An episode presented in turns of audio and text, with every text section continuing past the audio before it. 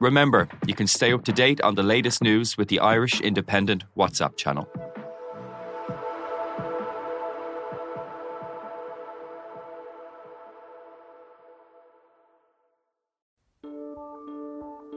Seachtain an Indo ascéige. Táim i món iireachta i dhéanamh techt ar a chorp, agus súlagam amachchan seo gur féidir é a chur in uig ceart lena bhaintir féin. Scialtaí fis tuairrmaí. Tá sé dochreite nach bhéach ara i ggur na meáin an cheist sin eáil. Bhí an tála a gnám go raibh áthcáin reachtam. Íach sé tárin gribhann áthcá san i listúthe agus go mina frecht gá a cligsar ducha sin éair. Ná ní bhín ann dardarach se sin, bhín marmh. Seachtain. Find us on all the usual podcast platforms.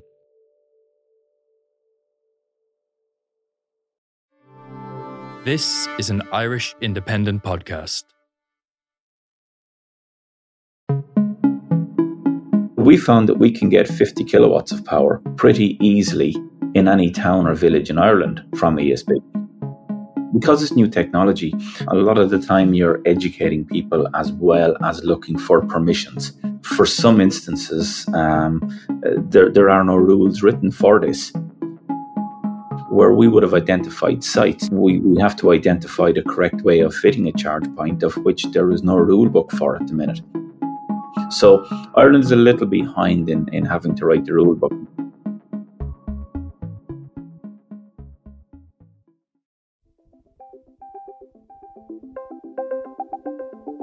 Hello, and you're welcome to the Big Tech Show with me, Adrian Weckler, in association with Square. Square can help with your business needs from menu management and online ordering to payments. Visit square.com for more. Now, what's going on with Ireland's electric car charging network? Are we stuck with one of the worst networks in Europe? Or might things actually start to look up very soon? EasyGo CEO Chris Kelly, you're very welcome to the podcast. Thank you very much, Adrian. Now, Chris, there's a few things I wanted to ask you because we've done beginner's guide to electric cars and the network in Ireland. You are looking over a pretty developed network and you're growing pretty quickly at the moment. Um, just give me, before we get into some of the issues, give me uh, a summary of how many chargers you're into in Ireland. Yeah, so currently um, we, we've access for our drivers onto over 5,000 charge points on the island. And uh, that's across 1,500 locations. Okay. And for the person who doesn't have an electric car and is maybe considering it, they will have read about and listened to stuff giving out about chargers, that a lot of them are slow chargers, some of them are fast chargers. Generally speaking, of the a couple of thousand chargers that there are around the country. How many of them are could be considered to be fast chargers? Yeah, so there's a little over 300 of those are fast okay. chargers um, out there. We're, we're seeing we're seeing more come on board um, with with some of the, the forecourts on the motorway service stations is offering fast charging services too. Okay, and just to put that into context, a fast charger would be something that can charge your car maybe to half within about maybe 40 minutes, something like that. That's it. Yeah. Yeah. Okay. You're, you're looking at the slowest charge point is probably uh, the slowest DC fast charger is probably going to, to add um, 150 kilometers to your car in, in little under 30 minutes. Yeah. Which, I don't know. Uh, one of the big resistance points to going electric, I have to say, and I say this as, as an electric car owner, I bought six months ago, is that issue. It, it is a lot slower than just you know, a two minute hit for your petrol or diesel. But anyway, that's a well worn path. We're not going to get into that now. One of the things I wanted to ask you about was a lot of just people would, who are not familiar with the situation, they would ask the question, why are there still relatively so few chargers? I mean, if a filling station wants to put in, you know, eight high speed chargers, what is it that stops them doing that? I mean, I, have spoken before about issues with the grid, but from your perspective, what is it that that what are the barriers there? Uh, there's a few different barriers. Um, you, you, have to get a, some uh, buy-in from a lot of stakeholders. Um, and because it's new technology, um, a lot of the time you're educating people as well as looking for permissions. And for some instances, um, uh, there there are no rules written for this. Um, so where we would have identified sites, um, Yeah. we, we have to identify the correct way of fitting a charge point, of which there is no rule book for at the minute. So Ireland is a little behind in, in having to write the rule Well, book. c- can I just ask you about that? I mean, I, I mentioned filling stations, for example. Let's say I own a filling station and I want to put in, say, two charge points or three charge points. And I'm I'm telling somebody down the pub, yeah, yeah, I'm going to uh, apply and hopefully I'll have them in six weeks' time. There's that. That's pretty delusional, isn't it? Yes, it is delusional unless there is power available on the site as it is. Right. It takes time to get power to the site to be able to provide power for the chargers. And again, just for somebody who doesn't know about these things, just to explain that. So there is actually power on the site. I mean, if I put in a plug and want to boil a kettle or the cash register or the Wi-Fi router, there are there is power going to that site. But we're talking about an order of magnitude of power, aren't we? That's that's There higher. indeed. Yeah, and that's that's where the, the difference is, and I think that's uh, where where a lot of misunderstanding is picked up. Um, that it's not just the power that's there; it's the volume of power, the amount that's needed to put into your car. Um, you know, we, we we look at the power coming into a home, for instance, and, and a Mm. home typically takes in a power to a level of 13 kilowatts. I'm just going to keep the number simple, but 13. And that's for just regular stuff that you do that's in your your home. regular house, and that's your house at maximum capacity. Right. Um, 13 kilowatts. 13 kilowatts at max. That's if you had almost everything turned on in your house. Yeah. That, that you know, that's that's the limit that it can take. Um, whereas when you're charging a car through a fast charge point, um, some of the fast charge points, a 200 kilowatt charge point, um, if you divide 12 into 200, that tells you how many houses worth of power it takes um, Hmm. for, for running that charger. And that's just power given out in, in a matter of minutes to, to put into your car. And so, if we were in a country like Saudi Arabia, I'm just uh, off the top of my head, you would imagine that that kind of power and infrastructure could be built pretty quickly.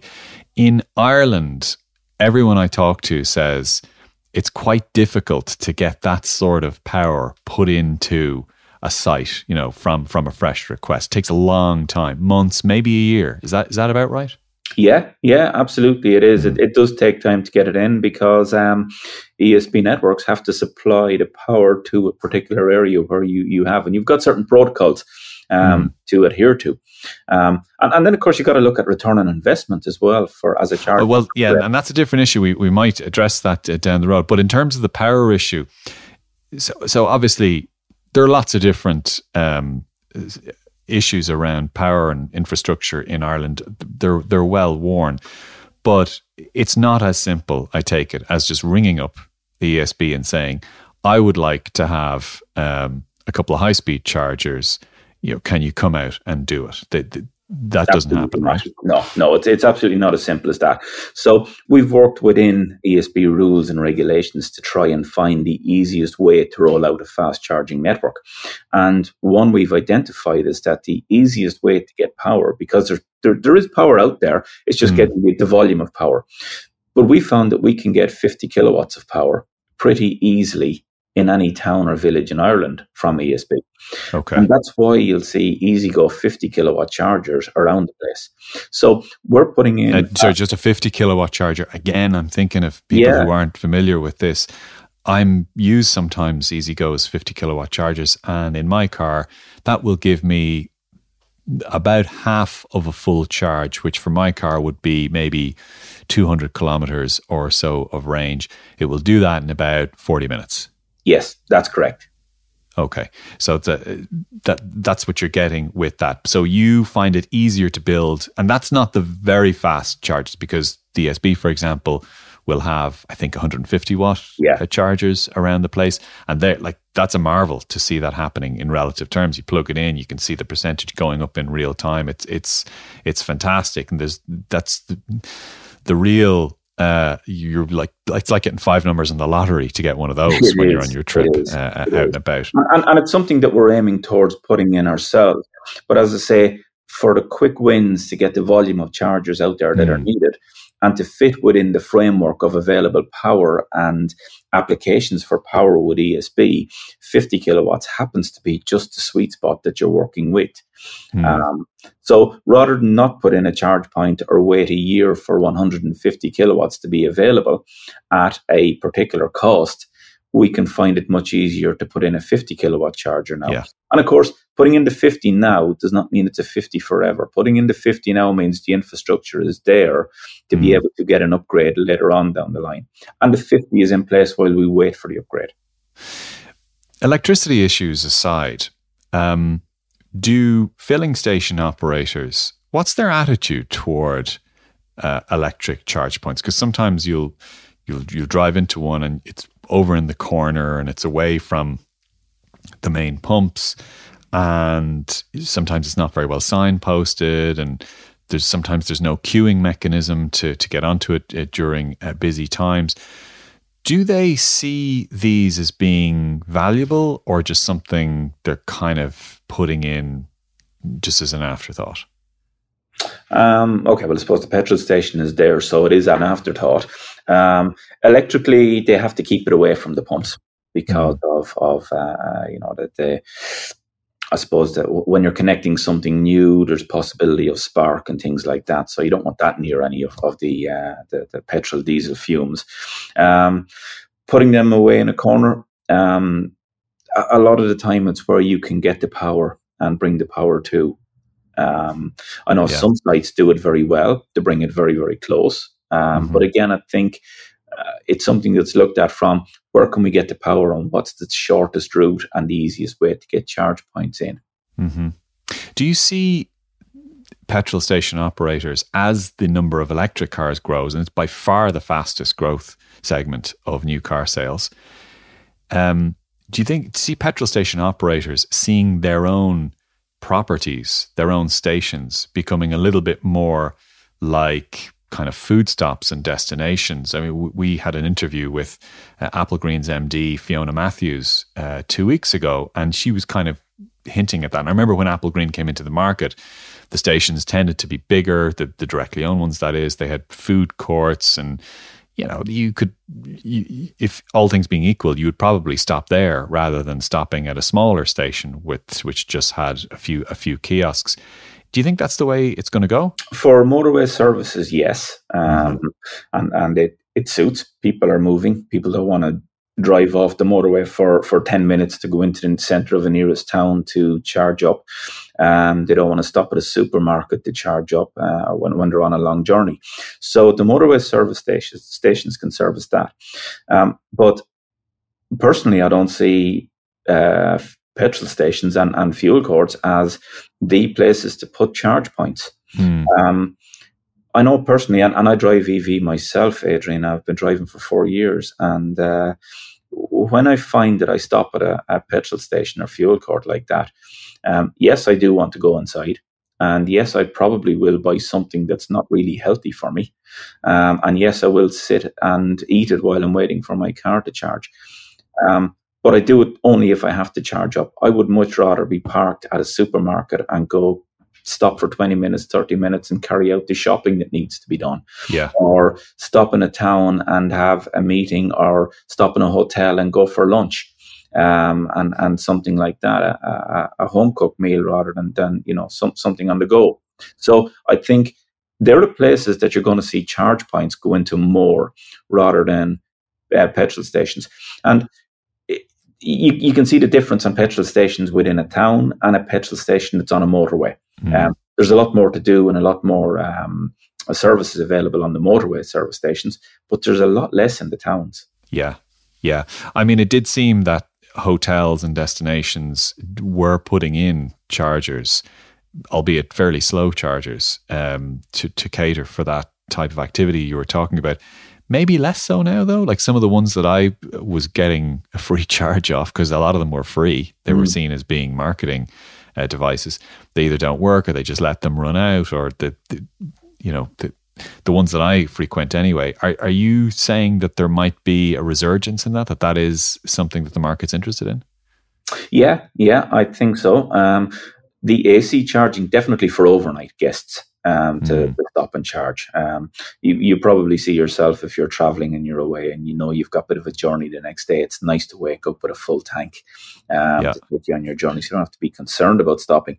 Um, but uh, we're working with um, hotel groups now where we're we're putting in the fast charge points, um, and you know there is an in between as well. There's 24 kilowatt charging as well as as as uh, uh, 50, and you know we, we spoke about there. Um, and, and typ- typically your your battery size these days is about 50 to 70, 75, 80 in size. Um, and, and again, just to explain, a size 50 charge point puts in 50 in an hour. So if your battery size is 50, it'll fill it in an hour. If your battery size is 75, it'll get it up to two thirds in an hour. And that's Mm. that's how the, the maths work. The slow charge points, this, they charge at either seven and a half or, or 11 in an hour. And, and they're designed for overnight charging. I'm conscious of the way that we're building out our society at the moment, and certainly around the cities, Dublin in particular. It's mostly apartments because that, that's how you get density uh, quickly. Um, but with more people living in apartments, of course, that creates more challenges for people who want to drive a car, an electric car in particular. Because in my driveway, I have a charge point because it's a house, and that's all, that's fine. In an apartment, you're lucky if if the car park was farsighted enough to have a handful, and it is really only a handful of of chargers. How do you see that playing out? Thankfully, um, the, the new government department, ZEVI, have uh, got involved with this, and they've they've identified it. They identified it last year, and they they spoke to uh, I suppose a group of EV charge installers like ourselves to see, okay, what can the solution be? And um, they've they've actually uh, invested fifteen. No, it's more than 15 million. I think it's about 70, 80 million in this, Hmm. where they are going to provide um, uh, the infrastructure for apartment complexes now. Um, yeah, what do you think that will look like? Do you have any idea? Yeah, um, I, I know from our own plans, um, we're looking at putting in between 10 and 20 charge points per apartment complex. Uh, of course, we'll put in a whole new electrical connection into it um, that'll be connected to the EasyGo charge network, and uh, you'll be able to start and stop the charging. So we don't have to connect back to the house or back to the apartment anymore. So, just to clarify what that would be, say you put 10 or 20 in, do you mean you would put 10 or 20? It's, it's a capacity for 10 or 20 cars. Yeah. Okay. And that would be split between the different standards, would it? Like uh, the Leaf CHAdeMO uh, versus the Volkswagen and all the others. They, they, would, they would all be AC charging because Okay, an apartment AC, is treated yeah. like a home, Yeah. and uh, they they would be charging sockets, which means you charge with the lead that comes with the car, so we don't have to worry about the type of, of vehicle. that it is. And let's say the, take the maximum that is 20, but you have a block of, say, 180 apartments. Oh, we've we've no we've no limit on this. Um, okay. We're we're looking at putting this in to start with, um, Mhm. because for us putting in the infrastructure, there's a lot of apartment blocks out there. We'd rather put ten or and uh, ten to twenty in each apartment complex, and then build as needed. Um, there's no limit on this. Slightly different issue in terms of using the network, using services like EasyGo, um, ESB, as well as some of your rivals to to what you offer. Um, do you see a time when it's simpler to use? And what I mean by that is, someone I know who was renting an electric car, had never driven an electric car before. She wanted to take it up to Belfast, and she was ranting about it at the end of the week because she said she had to sign up for two or three different accounts. She had to get different cards. She didn't know what was going on.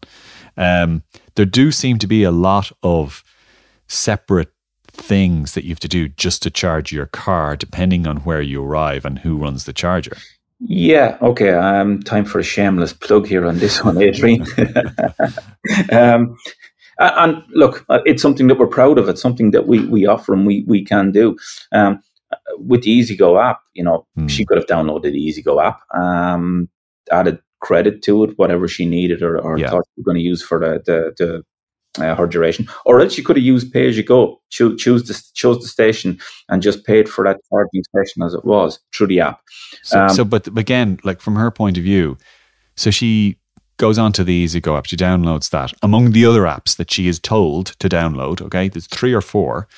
Um, she then rocks up to what is a blue and white. Looks like it's an ESB station. Now what? Now she just chooses that on the EasyGo app and presses start charging. Okay. We have interoperability between uh, ESB e-cars and Ionity charge points on our app.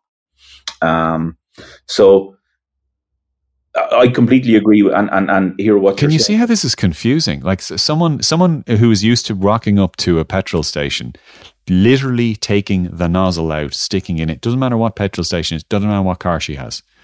And now she is kind of expected to do a little course or have a cert in, in knowing how to do it. Because it's complex and, and it's new. Um, and a lot of the protocols are still not there.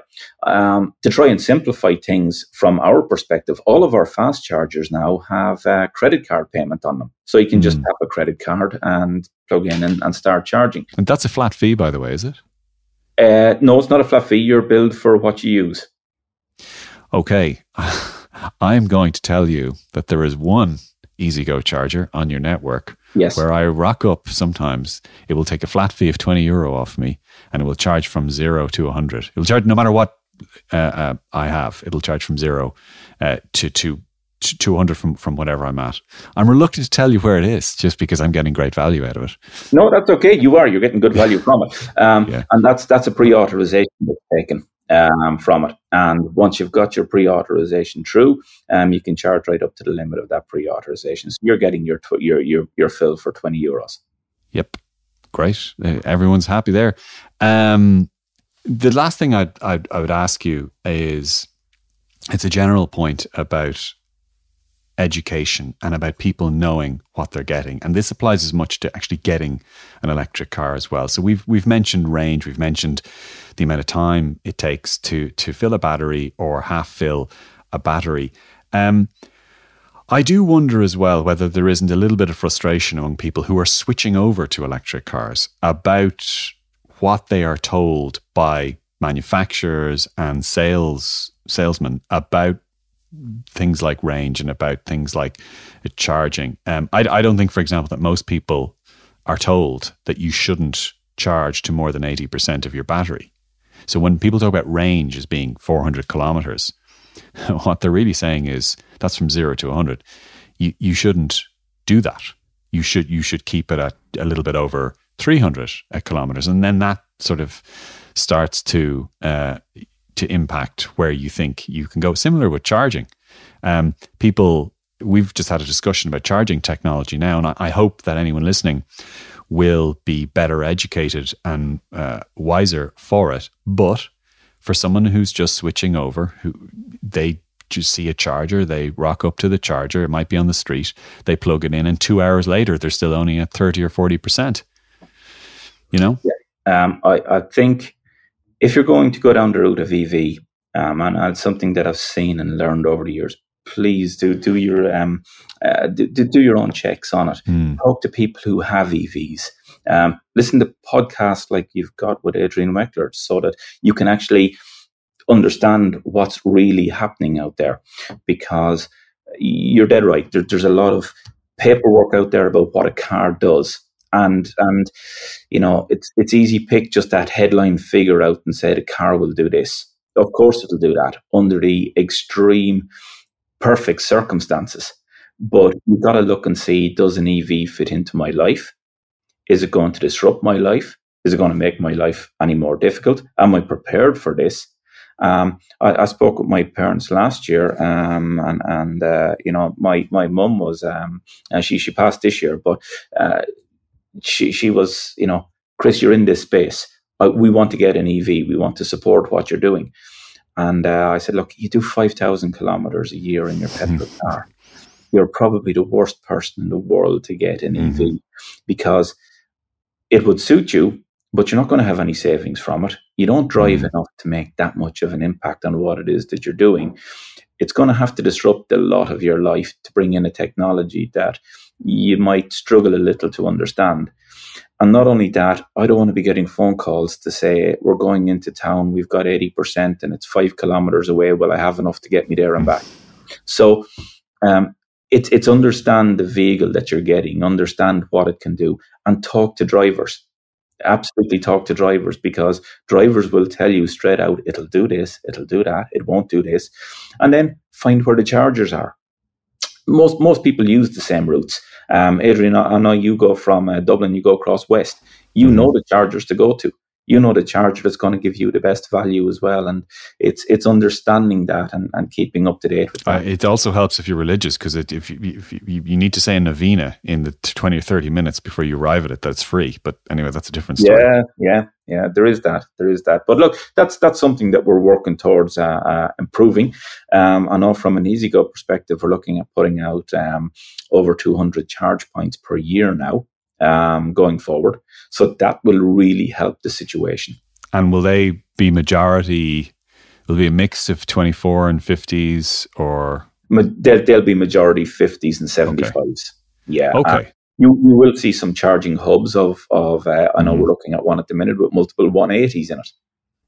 Okay, wow. Mm. So that would be really, really fast if, uh, in relative terms, um, if that um, goes ahead. Well, look, Chris Kelly, thank you very much for explaining all that to us. That was uh, very interesting. Chris Kelly, there, the EasyGo CEO. And th- thanks also to Tabitha Monaghan, who produced today, to Conan Doherty on video, and Niall McMonigal on sound. From me, Adrian Weckler, you've been watching or listening to the Big Tech Show in association with Square. Thank you very much, and we'll talk to you the same time next week. Bye bye.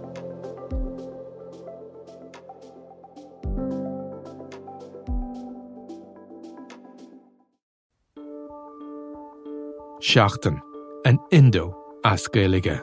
Táim i món iireachta i dhéanamh techt ar a chorp, agus súlagam amachchan seo gur féidir é a chur in uig ceart lena bhaintir féin. Scialtaí fis tuairrmaí. Tá sé dochreite nach bhéach ara i ggur na meáin an cheist sin eáil. Bhí an tála a gnáam go raibh áthcáin reachtam Íach sé tarn gribhann áthcástan i listúthe agus go mina frecht gá a cligsar ducha sin éair.